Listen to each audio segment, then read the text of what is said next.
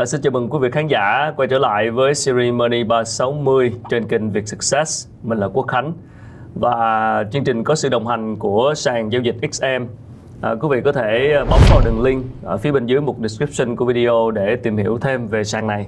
Và trong chương trình ngày hôm nay thì chúng ta sẽ nói về chủ đề là các cơ hội cũng như là một cuộc chơi mới cho các nhà đầu tư như thế nào trong thời gian vừa qua đặc biệt là với sự ảnh hưởng của đại dịch thì à, phải nói là thị trường xuất hiện rất nhiều à, các nhà đầu tư mới. Một thế hệ mà chúng ta hay nghe nói là nhà đầu tư F0 những nhà đầu tư mới tham gia thị trường.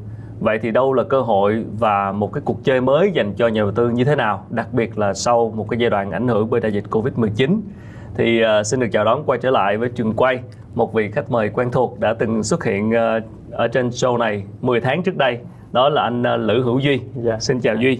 Anh Lữ Hữu Duy là giảng viên ngành quản trị kinh doanh tại trường cao đẳng Sài Gòn Gia Định, là chuyên gia tư vấn chiến lược cho các công ty tổ chức NPO. Anh đồng thời cũng là giảng viên của sàn giao dịch XM với 7 năm kinh nghiệm. Cảm ơn Duy rất nhiều đã quay trở lại. Chào anh Khánh. Lâu quá. Vậy là lần trước mình nói về câu chuyện là cơ hội nào dành cho các trader trong thời kỳ bình thường mới Dạ. cách đây 10 tháng. Đúng rồi. Nhưng mà sau một thời gian dài và với ảnh hưởng của Covid-19 thì bây giờ có vẻ như chúng ta mới thực sự quay trở lại một cái bình thường mới. Liệu đây có thực sự là bình thường mới hay chưa? À, dạ chào anh Khánh. Um, thật ra thì ở trong 10 tháng trước thì chúng ta có nhắc tới bình thường mới nhưng mà vẻ như hơi vội. À. Tại vì cũng chả ai có thể ngờ tới cái chủng Delta nó lại hình thành thế giới như thế. Ừ. Nhưng mà thực ra thì ở trong bối cảnh này thì nếu như chúng ta gọi là thế giới lúc này đã quen với lại Covid rồi, sống Ừ. chung với nó và Ừ. chuyển động qua một cái sang trang là bình thường mới thì chắc không còn vội nữa đâu. Ừ. Tại vì cái thứ nhất là gần như tất cả các quốc gia đều đã thay đổi cái góc nhìn trong cái cách tiếp cận với dịch Covid là thay vì chúng ta bám vào cái số ca nhiễm thì bây giờ đã bắt đầu là quản trị về cái số ca tử vong nó sẽ như sao. Đấy, đơn cử như lúc này là UK tức là Anh Quốc đang triển khai và cũng đang thu lại những cái hiệu quả nhất định. Đấy, đây Ừ. là cái bước chuyển biến về cái phương diện tư duy. Nếu như mà mình nhìn xa hơn chút xíu thì ở trong bối cảnh này thì cũng đã bắt đầu có thuốc rồi. Ừ. thuốc đặc trị về covid. Thì ờ, mình có thể hình dung về cái viễn, viễn cảnh trong tương lai đó là ừ, covid trước sau gì chắc là nó cũng không sớm thì muộn lui về giống như là một cái loại cảm đặc thù chứ Ừ. không có gì quá ghê gớm nữa. Thì bây giờ chính là lúc mà chúng ta tập sống chung với nó đấy thì đó là nhìn về khía cạnh chung là như vậy. Còn nếu như chúng ta nhìn sâu hơn về thị trường tài chính thì chắc chắn là trong năm 2021 vừa rồi thì nó đã không còn câu chuyện là quanh quay tức là một chiều giống như 2020 nữa. Mà thị trường tụi nó đã có những cái biến động theo cái phương diện là hai chiều hơn. Ừ. và đáng nói nhất là tất cả các chính sách tiền tệ và tài chính ngay lúc này thì nó cũng đã có những cái sự thay đổi về điều chỉnh thích hợp. Chẳng hạn như đây là ờ, trong tháng 7 vừa rồi Fed đã phát ra cái tín hiệu là ừ bây giờ tôi sẽ bắt đầu tôi siết chặt tiền tệ lại. Đấy, thì gần như là nó đã khép lại về cái kỷ nguyên tiền rẻ ở trong bối cảnh Covid hành hành rồi. Ừ. Đấy, thì do đó là tất cả mọi thứ đều đăng báo là ừ chúng ta chuẩn bị sang trang. Và sang trang thì sẽ là lúc mà chúng ta đánh giá là rất nhiều thứ. Ừ. cơ hội cũng có nhưng mà thách thức nó cũng không kém luôn. Vậy thì cụ thể là một cái ờ, kỷ nguyên bình thường mới như vậy nó mở ra một cái cuộc chơi như thế nào? Cụ thể ở các kênh đầu tư các dòng sản phẩm?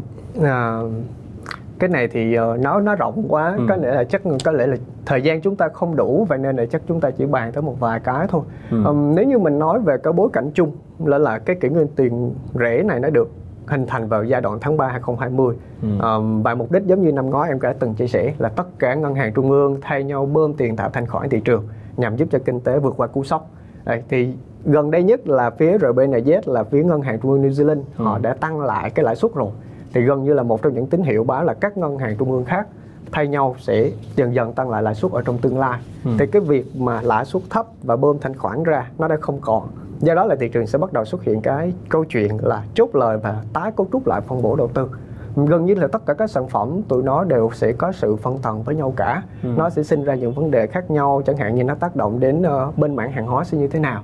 Đấy bên mảng chứng khoán chung nó sẽ như thế nào? Hay là gold hay là BTC tụi nó sẽ như sao? Ừ. và vấn đề chung là lạm phát nó nó là nếu nó sẽ chuyển biến như thế nào kiểu như vậy. Và khi thị trường mà nó sang trang mới như thế thì giả định như những nhà đầu tư mới đi mình tạm gọi là F0 cho vui Ừ. ha.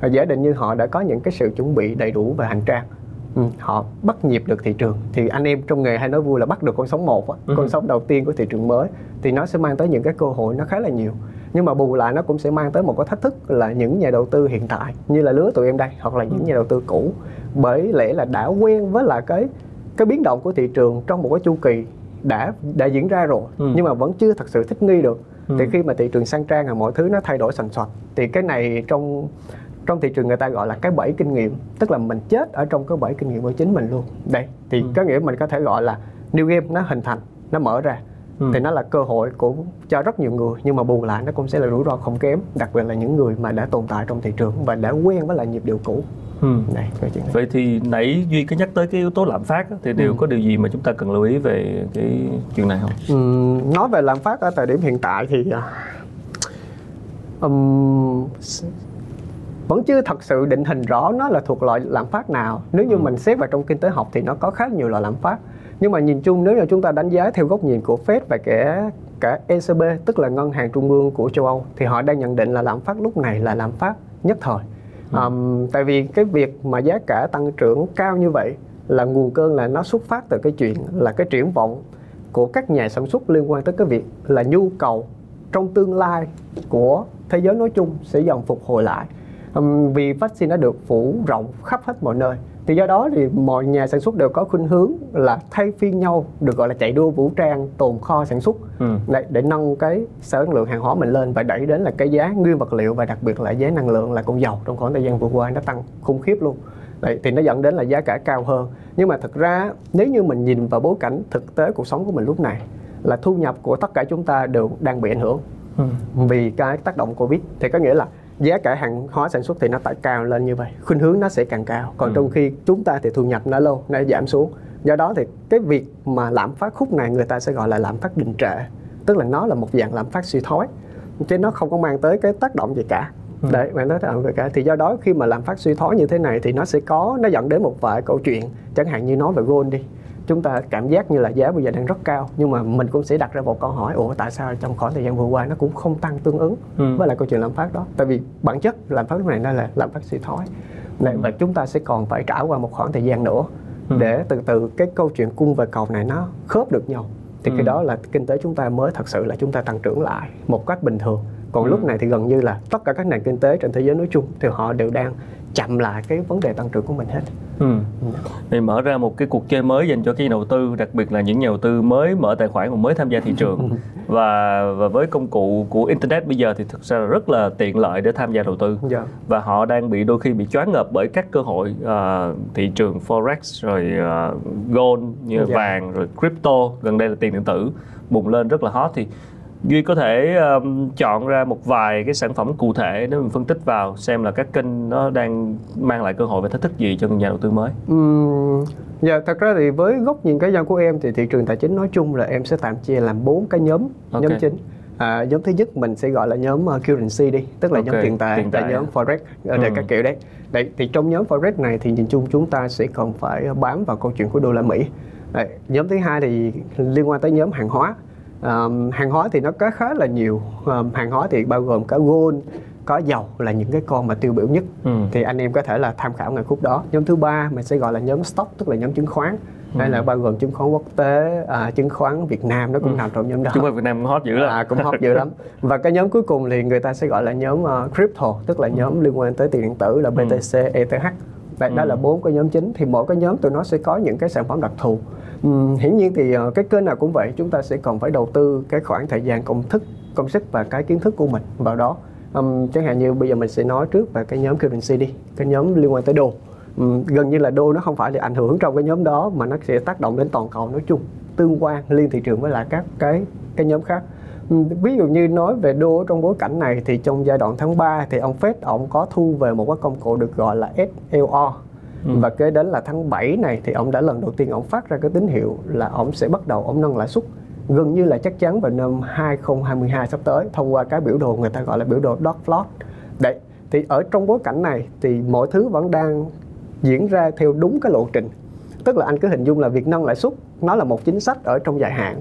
Nó không phải là cái chuyện là mình thích là mình nâng một phát một được. Không ừ. thể là là hôm nay tôi công bố ngày mai tôi nâng được mà nó sẽ cần có một cái lộ trình đàng hoàng thì ông Fed ông mới nói là ừ à, tao sẽ cho tụi mày thời gian bằng cách là ta tập trung vào thị trường lao động toàn dụng để ta sẽ bắt đầu cái việc nâng lãi suất này từ cái câu chuyện là sẽ tapering tức là siết chặt tiền tệ một cách từ từ thông ừ. qua cái hành vi cụ thể là họ sẽ giảm thiểu bớt cái gói cung cấp thanh khoản lại gói QE trong bối cảnh hiện tại đang là 120 tỷ một tháng Đấy, và nhiều khả năng là trong tháng 11 này là cái gói này sẽ được siết lại và trong 2022 thì sẽ thị trường đang đánh giá là gần như chắc chắn sẽ có một đợt tăng lãi suất. Um, câu chuyện của đô trong lúc này thì nó khá là rối. Mà thực ra thì nhìn tổng quan về thị trường tài chính nói chung là giai đoạn hiện tại em tạm gọi là giai đoạn hỗn mang. Tại vì nó chuẩn bị là nó ngay cái bản lề giữa cái trang cũ và trang mới. Ừ. thế nên là thị trường nó chạy tương đối là hỗn loạn thì nhìn trong đô trong bối cảnh này thì chúng ta sẽ đánh giá được câu chuyện là cái việc mà ông Fed ổng tapering trong khoảng thời gian gần đây là thị trường họ đã có khuynh hướng họ chạy theo cái triển vọng này rồi. Cái ừ. triển vọng là một cái cực kỳ ghê gớm trong thị trường tài chính. Có thể là nó chưa diễn ra nhưng mà ừ. tất cả đám đông anh cứ hình dung là họ đều đang nghĩ như thế thì nó sẽ tăng cái sức mua và sức bán một chiều. Đấy thì đô la Mỹ đã có khuynh hướng chạy theo cái triển vọng này rồi.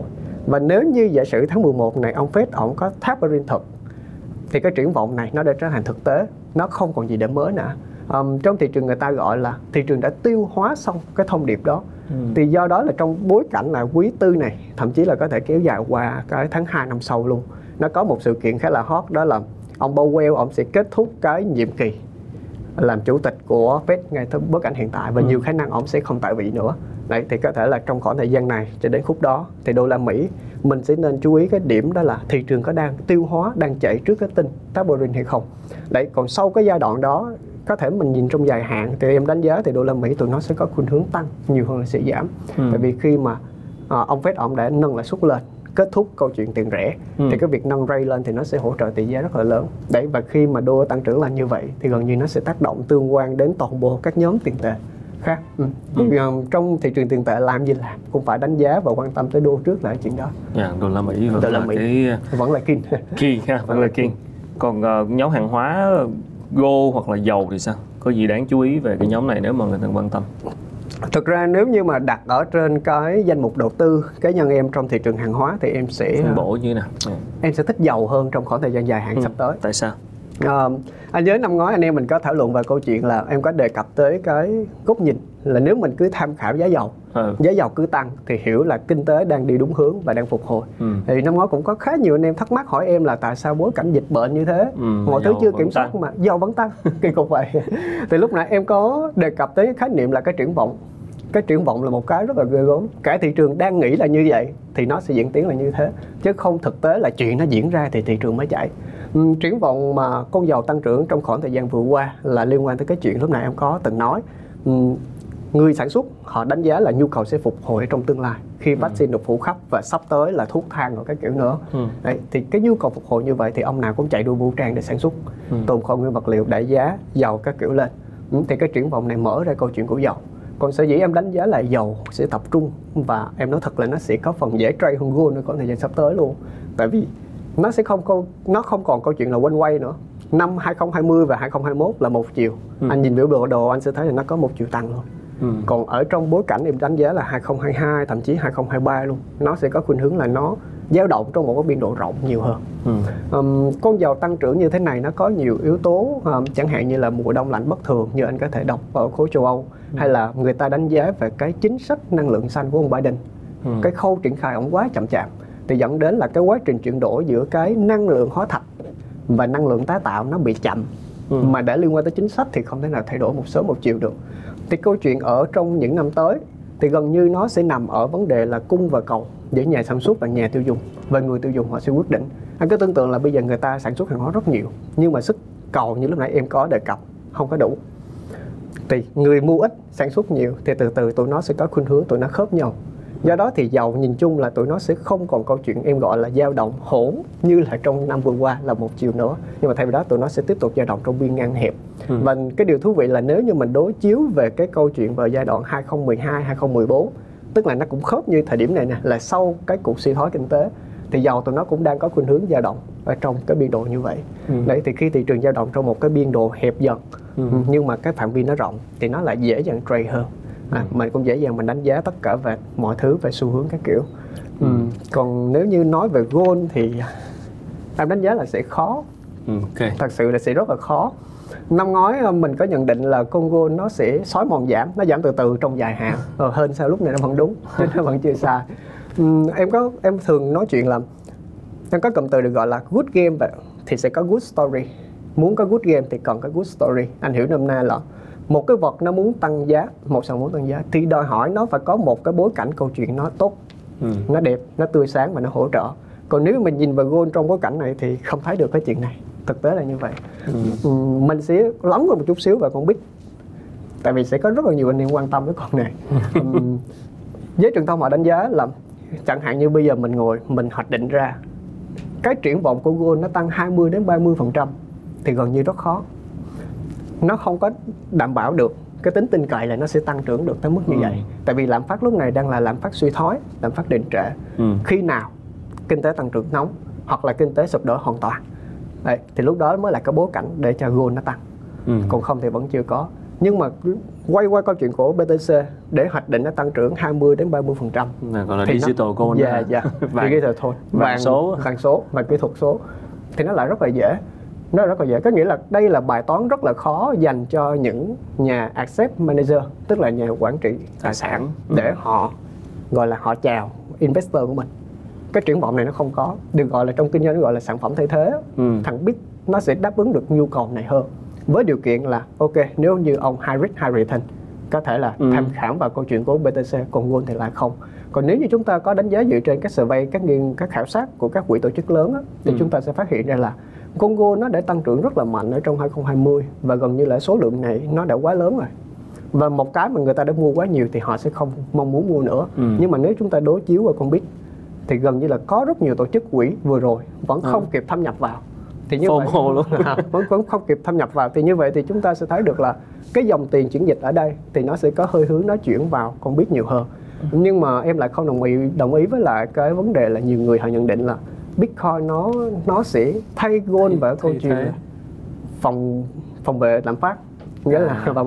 tại vì trú ẩn rủi ro hả? Dạ đúng rồi trú ẩn rủi ro nghĩa là nó sẽ là một cái tài sản để giữ để né được lạm phát thay cho gold. thế giới điên rồ. À, thực ra thì nói về crypto người ta vẫn đánh giá được gọi là risk asset tức là nhóm tài sản rủi ro.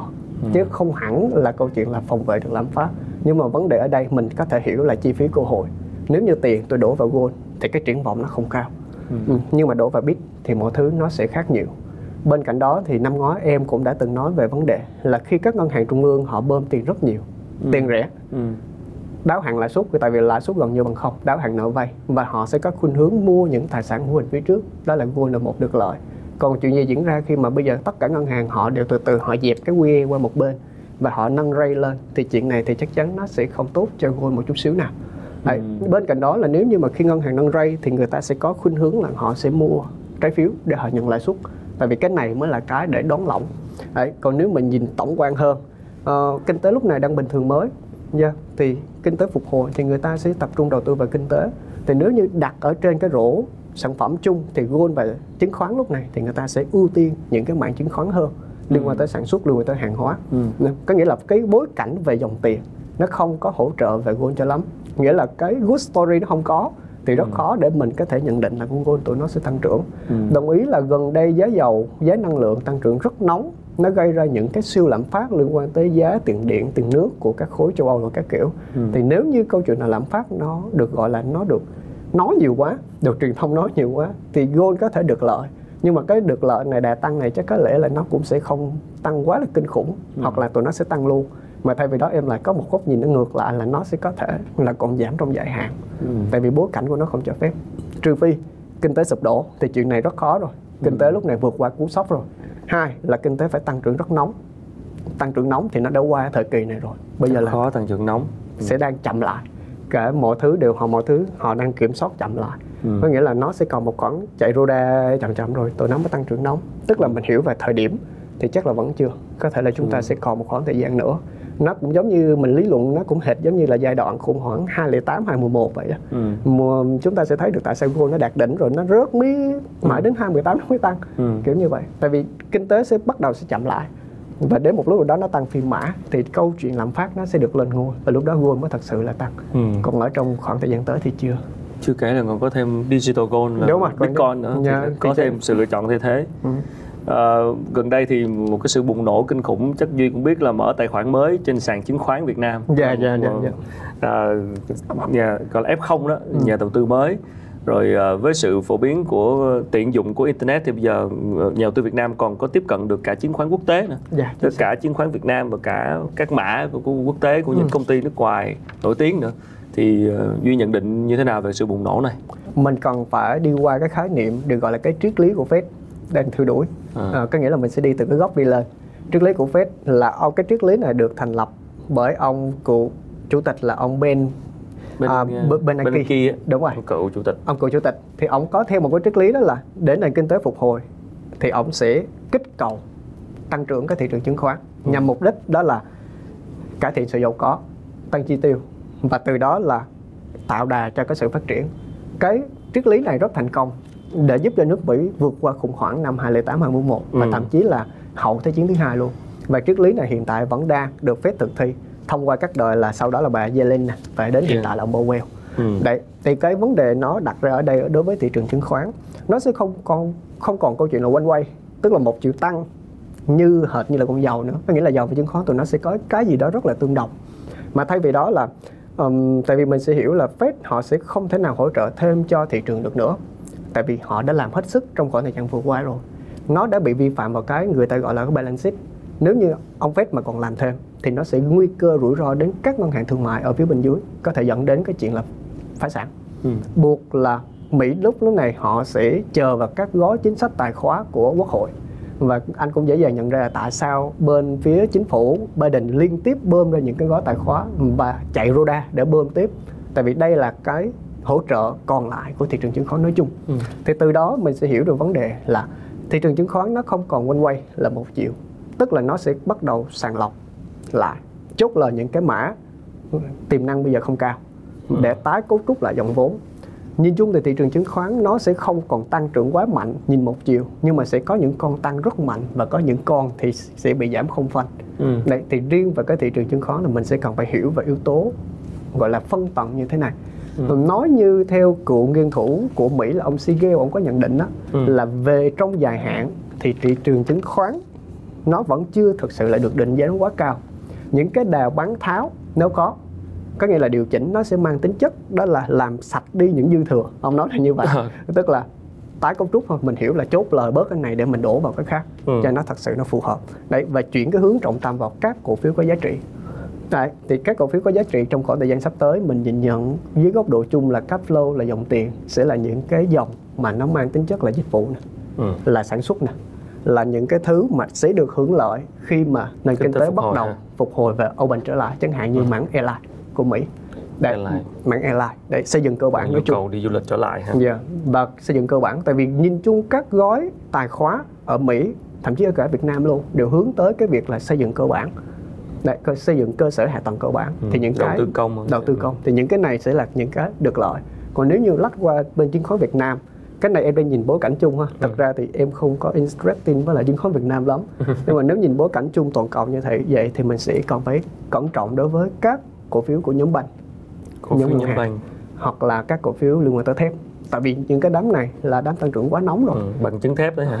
Bằng chứng thép. Dạ dạ. Cái đám này anh tưởng tượng nó giống như cái đám tích tức là đám công nghệ của mỹ vậy. À. nè tụi nó rất là dễ Sợ gọi là bong bóng à. tháo tháo vốn ra à. để tụi nó tập trung vào những cái mảng khác. Còn Việt Nam thì có thể mình sẽ tập trung vào những cái mảng liên quan tới logistics.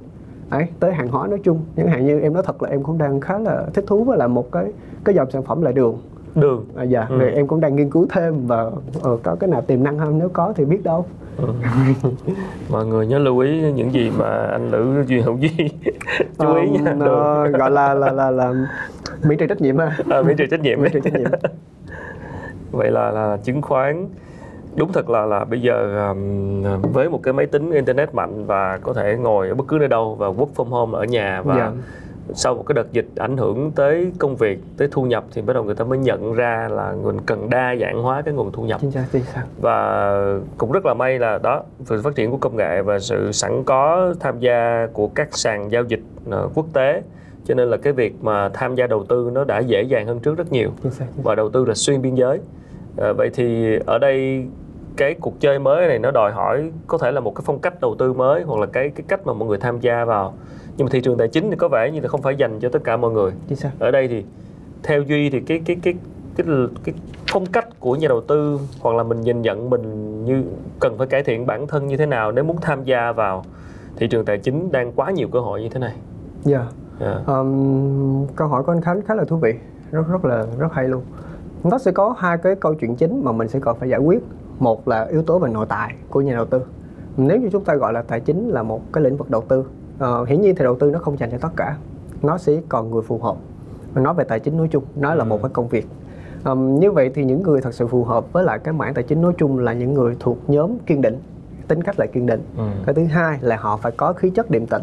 À, trong tâm lý học nó gọi là khí chất điềm tĩnh là ừ. những người điềm tĩnh là những người họ có tính linh hoạt nhưng mà họ cũng rất là quyết đoán là họ thuộc nhóm điềm tĩnh còn ngoài ra là nếu như ông quyết đoán ông nóng nảy ông bốc đồng hoặc là ông quá linh hoạt thì đôi khi ông lại không có lập trường để đưa ra những cái khúc mà táo bạo. Ừ. Đấy, cái đến đó là những người mà có khuynh hướng mộng mơ thì lại không thật sự phù hợp với tài chính. Lãng mạn à, lãng mạn và mộng mơ quá. Có nghĩa là họ quá hả? họ không thực tế à. và họ cũng sống rất là không có nguyên tắc. Thực tế là như vậy. Nguyên tắc đối với họ là cái gì đó rất là kinh khủng.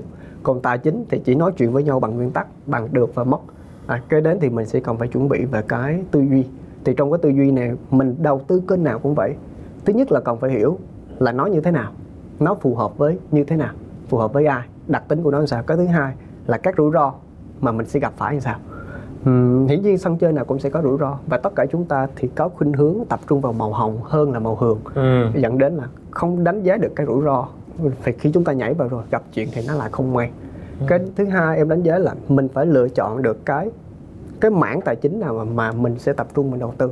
Như lúc nãy em có đề cập mình sẽ có là chứng khoán nè mình có currency tức là tiền tệ nè mình có bên mảng hàng hóa ừ. là gold là dầu là nông sản là tùm lum thứ và cuối cùng là mảng crypto là mảng tiền điện tử.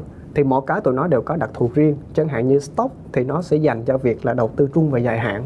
Nó sẽ thật sự phù hợp cho những bạn nào mà không có quá nhiều thời gian để theo dõi thị trường nói chung ừ. nhưng mà để đòi hỏi vào thị trường chứng khoán thì mình sẽ cần vốn nó phải lớn chút xíu mình sẽ cần phải hiểu về cái phân tích của dòng tiền phân tích của doanh nghiệp phân tích cốt lõi doanh nghiệp nói chung là mình mới có thể làm ăn và đầu tư được mảng bên tiền tệ là FX đấy forex ừ. đấy thì nó sẽ nhanh hơn nó đòn bẩy tùm lum thứ vốn nhỏ hỗ trợ giao dịch được hai à, chiều nhưng mà CFD đúng không? Dạ, ừ. CFD nhưng mà rủi ro nó cũng sẽ hai chiều đấy ừ. thì liên quan tới bên mảng tiền tệ thì cơ bản chúng ta sẽ không cần quá nhiều về kiến thức liên quan đến phân tích cơ bản nhưng mà nó sẽ khá là nặng về phân tích kỹ thuật.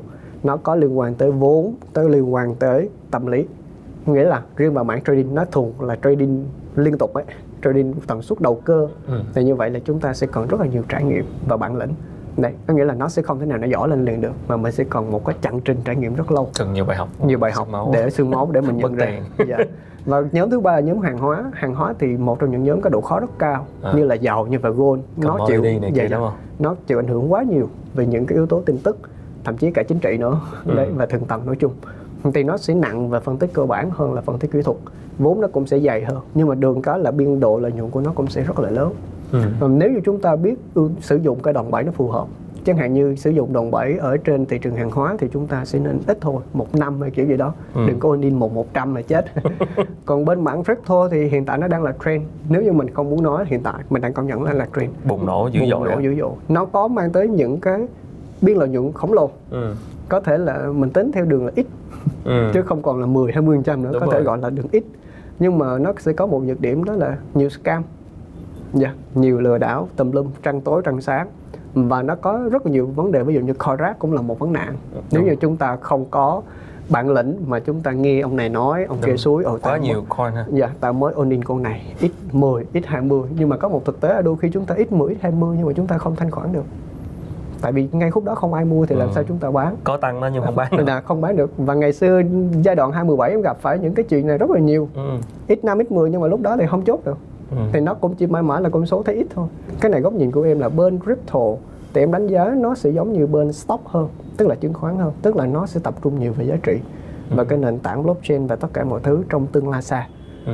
thì mình sẽ còn phải công nhận nó rồi chứ mình không thể nào mình bí mình cố chấp ví nó giống như bong bóng Hà Lan được bong bóng ừ, Hà Lan không, được. không không phải, không, không phải. Là... chuyện hiện tại là nó khác xưa nhiều lắm rồi ừ. Đấy, nhưng mà nó là giá trị thì mình sẽ nên đầu tư vào giá trị tức là mình ưu tiên vào thị trường cơ sở chứ em là không khuyến khích mọi người sẽ nên thử vào kênh future thị à. trường tương lai theo ừ. kiểu là đánh giao dịch đòn bẩy nó quá nguy hiểm biên độ giá nó quá lớn cái thứ hai là nó có quá nhiều câu chuyện liên quan đến tin truyền thông tin truyền thông thì ừ. cái việc mà lọc nhiễu tin truyền thông nó là cả một câu chuyện chứ nó ừ. không có nghĩa là cái rủi ro rất lớn em nói chẳng hạn như là cái cái cú tăng gần đây nhất của bit đó ừ. là trước ngày đó nó ra một cái tin là Trung Quốc ban rồi, crypto một lần nữa nó giảm rồi bây giờ nó tăng tới tới moon luôn xong rồi đợt đó em có phân tích là cái tin này là old new tin này rất cũ rồi năm nào nó cũng bơm năm ra. nào cũng ờ, tung ra hết. Tung ra. Để cứ đúng thời điểm này là nó, nó tung ra.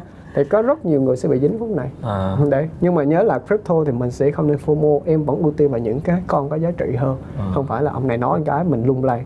Kiểu như vậy mình đứng hai chân nhiều xuồng thì à, nó dễ rất- FOMO lắm rất dễ nhìn vô là dễ FOMO lắm. Chính quay đi quay lại thấy x rất nhiều lần Ít rất dễ FOMO lắm. FOMO.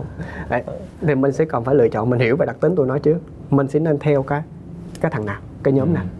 Làm gì cũng vậy thôi. Em vẫn nguyên tắc đó là mình chỉ có thể giỏi được một hoặc tối đa là vài món không Ừ. nào giỏi hết được.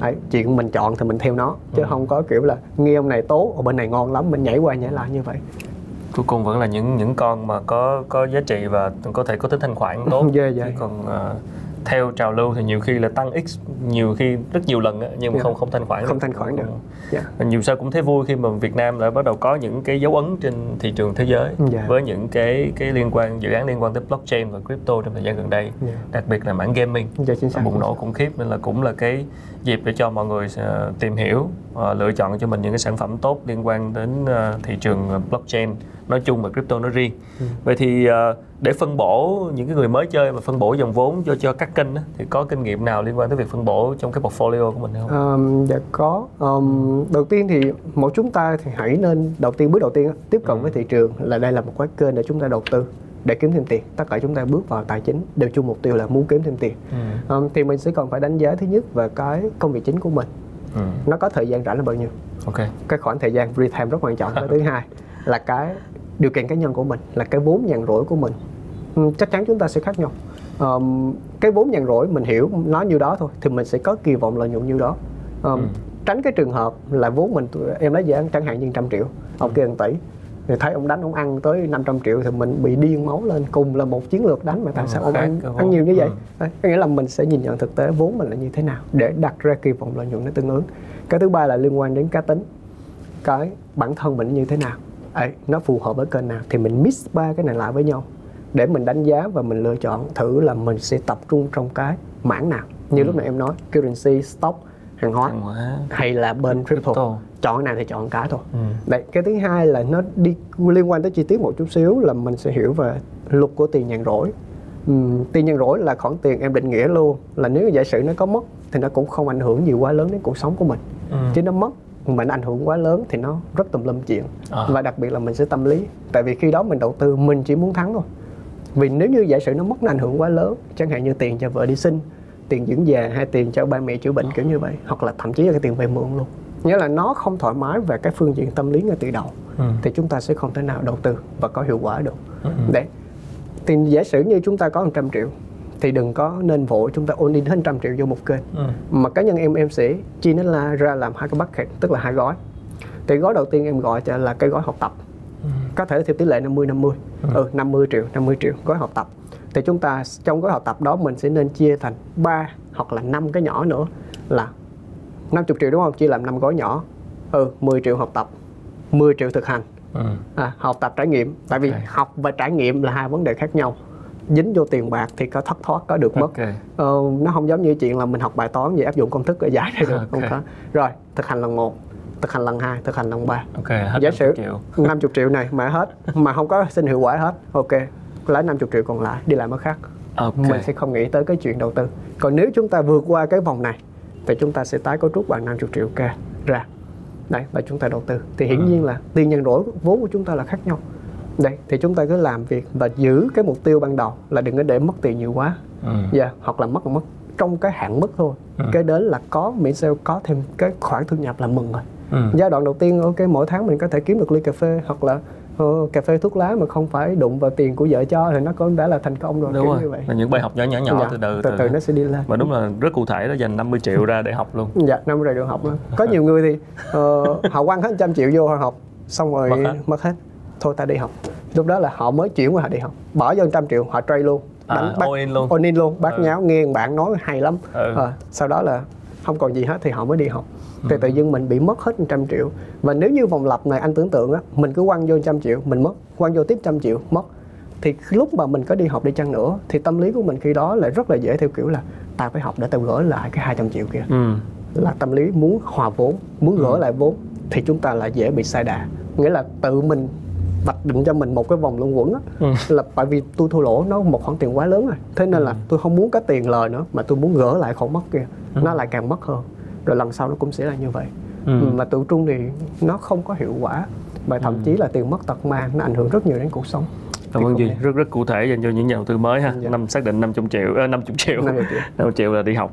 Và đó là một cách học là coi như là bỏ tiền vào thị trường, dấn thân vào. Chính xác. Còn ngoài ra thì vẫn phải liên tục tự học Chính xác, uh, qua các kênh này kia thì bây giờ thông tin nó cũng rất nhiều yeah. Dạ. uh, các kênh YouTube free sách vở rồi uh, đọc báo rồi nghe từ những cái kênh từ những nhà đầu tư như duy chẳng hạn yeah, yeah. thì nó tạo ra một cái môi trường học gần như là quá nhiều thông tin vậy thì một cái nhà đầu tư mới như vậy thì duy có uh, chia sẻ gì kinh nghiệm để học không tức là để để để bổ sung kiến thức cho uh, cái này dạ, dạ. mà nó mang tính chất nó nó hệ thống mà nó bài bản nó đi từng bước một rõ ràng đâu đó chứ bây giờ thông tin nhiều quá nhiều dạ, dạ.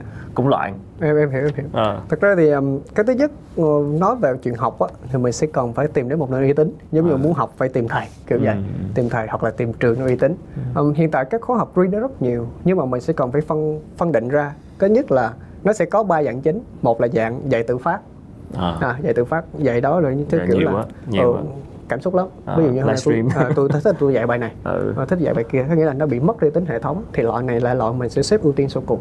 Ừ. loại thứ hai được gọi là lại dạy theo system. Là dạy giống như cho anh dạy một chiêu thức để ra trận đánh vậy á. Ừ. thì dạy cái này thì học thì rất là dễ nhanh có trọng tâm có tập trung.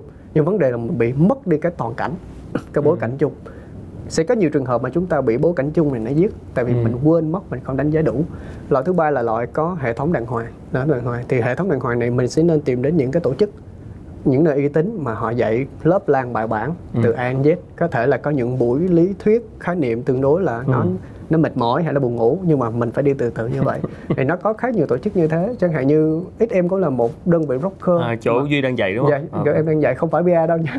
Thật ra thì công việc ở ngoài đời em là một ông ông ông thầy. À. và nên em sẽ có những cái góc nhìn liên quan đến giáo dục rất là khắc khe. Ừ. phải bài bản. Um, nói không ngoa thì hiện tại có rất nhiều broker họ tiếp cận cái việc giáo dục nó giống như là một cái add value thôi. Ừ. giá trị kèm thêm hoặc là nói thẳng ra một cái chiêu bài câu kéo khách um, mỗi tuần thì em nhận được rất nhiều offer từ các broker họ mời dạy nhưng mà ừ. em đều cancel tại vì ừ. cái định hướng của ông khác um, còn riêng với XM thì khá là bài bản tại vì nó được quy vào cái core value cái giá trị cốt lõi của đơn vị này chứ nó không phải là một cái dịch vụ hay là một cái giá trị kèm thêm nữa nó là ừ. giá trị cốt lõi đấy thì có thể là các bạn tận dụng học những cái này học không hiểu thì học tiếp quan trọng nhất là mình sẽ hệ thống và mình sẽ em hay gọi là tranh thủ bào của ông mentor á, ừ. là mình phải hỏi ông hướng dẫn đó ừ. ừ làm cách nào để tôi hệ thống lại cái chuyện này ừ. ừ học như vậy một hai ba sau chuỗi nó lại sao nó ừ. ra được vấn đề gì Đấy, rồi ừ. từ từ mình sẽ trải nghiệm nhưng mà miễn sao trong giai đoạn đầu trải nghiệm đừng có quăng một tài khoản quá lớn vô trải nghiệm là được nghĩa là mình cứ xác định là đã trải nghiệm thì có nguy cơ mất rất cao ừ. nếu mất thì mất ít thôi nghĩa là đóng học phí cho thị trường đóng học phí và tranh thủ bào mentor duy à, bào mentor một câu hỏi cuối thôi chốt dạ, lại dạ. nãy duy có nói cái rất hay đó là một cái cuộc chơi một cái thị trường mới một cái cuộc chơi mới đòi hỏi rất nhiều cái thay đổi và cái cái bẫy kinh nghiệm cho những người đã có kinh nghiệm từ yeah, dạ, trước yeah. đôi khi cũng không hẳn là có lợi yeah. vậy có những kinh nghiệm nào trong quá khứ của duy mà duy cảm thấy là bây giờ cần phải thay đổi không ừ, có ừ. thực ra thì liên quan đến như ở trong thời điểm hiện tại em lúc nãy em có đề cập là giai đoạn hỗn mang giữa ừ. hai cái chu kỳ thì giai đoạn này là giai đoạn của những ông experience trader lên ngôi là những ừ. ông kinh nghiệm đầy mình làm lên ngôi tại vì ông có thể giao dịch được cái biên độ hai chiều ừ. cùng sống nhưng mà một khi chúng ta đã xác định được là thị trường chuẩn bị sang trang thì cái khó nhất là các bạn có dám quên đi những cái điều Đấy. mà nó để giúp mình sinh ra được giá trị trong khoảng thời gian dài vừa qua hay không Đấy. bí kíp làm à, giàu à, bí trước kíp, giờ bí kíp là nghĩa là giống như em hay gọi vừa sao bỏ được có dám tự phế cho con hay không ừ. để học món khác thị trường thì luôn luôn tiến hóa theo chiều hướng phức tạp nếu như chúng ta quá tin vào một điều mà nó đã hoàn tất rồi ừ. nó không còn giá trị nữa rồi thì mình sẽ bị đào thải mình sẽ bị đào thải chuyện của mình đó là sẽ có những giai đoạn những thời điểm những cái sự kiện rất lớn mà chúng ta sẽ còn phải ngừng lại và chúng ta đánh giá ừ. chẳng hạn như trong bối cảnh hiện tại là em có nói về chính sách tiền tệ hoặc là tháng 2 sắp tới là uh, liên quan tới nhiệm kỳ ông Powell của Fed thị ừ. trường nó sang trang các bạn có dám bỏ qua không ừ. các bạn sẽ còn phải bỏ qua mình không được áp dụng những điều đồng ý là trước đây nó đúng nhưng nó là quá khứ còn hiện tại mọi thứ nó khác rồi ừ. nó không còn là mình vào lệnh hoặc là mình tính toán như vậy đây là cái tính tự hoàn thiện của mỗi người ừ. và thật ra thì để vượt qua được cái sự hoàn thiện này nó sẽ còn một khoảng thời gian khá là lâu tại vì chúng ta luôn có khuynh hướng tin vào những điều mà nó đang đem lại hiệu quả cho mình ừ. nó giống hệt như cái cách người mới vào em hay gọi là cờ bạc đãi người mới là chỗ đó ừ. họ đánh thắng thì mình có thấy cách đánh của họ quá rủi ro mình cứ khuyên mấy họ cũng không nghe ừ. tại vì nó đang tới mang tới hiệu quả ừ. Ừ. lời khuyên của em ở đây không phải là trù nhưng mà thực ra sẽ có những lúc chúng ta bị cái niềm tin cũ nó bị lỗi thời nó dập ừ. mình khiến cho mình bị lâm nạn rồi gọi ừ. là cái tài khoản mình nó có vấn đề rồi ừ. thì mình sẽ cần phải chậm lại và nhìn lại ừ. nào có thể là thị trường qua trang rồi mình sẽ cần phải ngừng một khoảng thời gian có thể là một tháng là bình thường hoặc cái nhanh cũng phải là hai tuần tại vì theo cái quan niệm của một bước sóng ngắn hạn thì nó có thể một cái xu hướng ngắn hạn là dòng vốn một tháng nếu mà mình ngừng là một tháng thì thị trường nó sẽ đảo chiều lại là mình sẽ có góc nhìn nó toàn cảnh hơn ừ. lúc đó mình hãy quay trở lại còn nếu như mình càng cố chấp mình đâm đầu vào nữa thì nó sẽ giống như là hiệu quả nó ngày một lớn hơn thì ừ. nó sẽ không hay một chút nào ừ. Đây, thì cái đây là lời khuyên thôi có nghĩa là nếu như các bạn giả sử đi có gặp ừ. phải trường hợp đó thì hãy nên chậm lại hãy cho mình một quãng nghỉ có thể là một tuần hai tuần hoặc thậm chí là một tháng điều hòa lại để nhìn bức tranh toàn cảnh hơn Ừ. Này, thì lúc đó mình hãy bắt đầu lại thị trường nó còn đó mình còn sống là còn có thể đây là một được. ví dụ của bí kíp tự phế rồi đúng không à, dạ, bí kíp chậm, tự phế chậm, chậm chút sống xíu chậm chút xíu okay, cảm ơn duy rất dạ. nhiều dạ. những chia sẻ vừa rồi thì uh, hy vọng nó sẽ là lời tham khảo dành cho các bạn đặc biệt là những nhà đầu tư mới thực sự thì để làm thành công bất cứ điều gì thì cũng cần phải dành thời gian để, để học học cả lý thuyết học cả thực tế trải nghiệm dành một cái khoản tiền như anh duy có đề xuất là 50 triệu ha để phân ra tiền học để chúng ta có được cái trải nghiệm và cái cuộc chơi mới này mở ra cho tất cả mọi người với sự hiện hữu của các kênh giao dịch tài chính.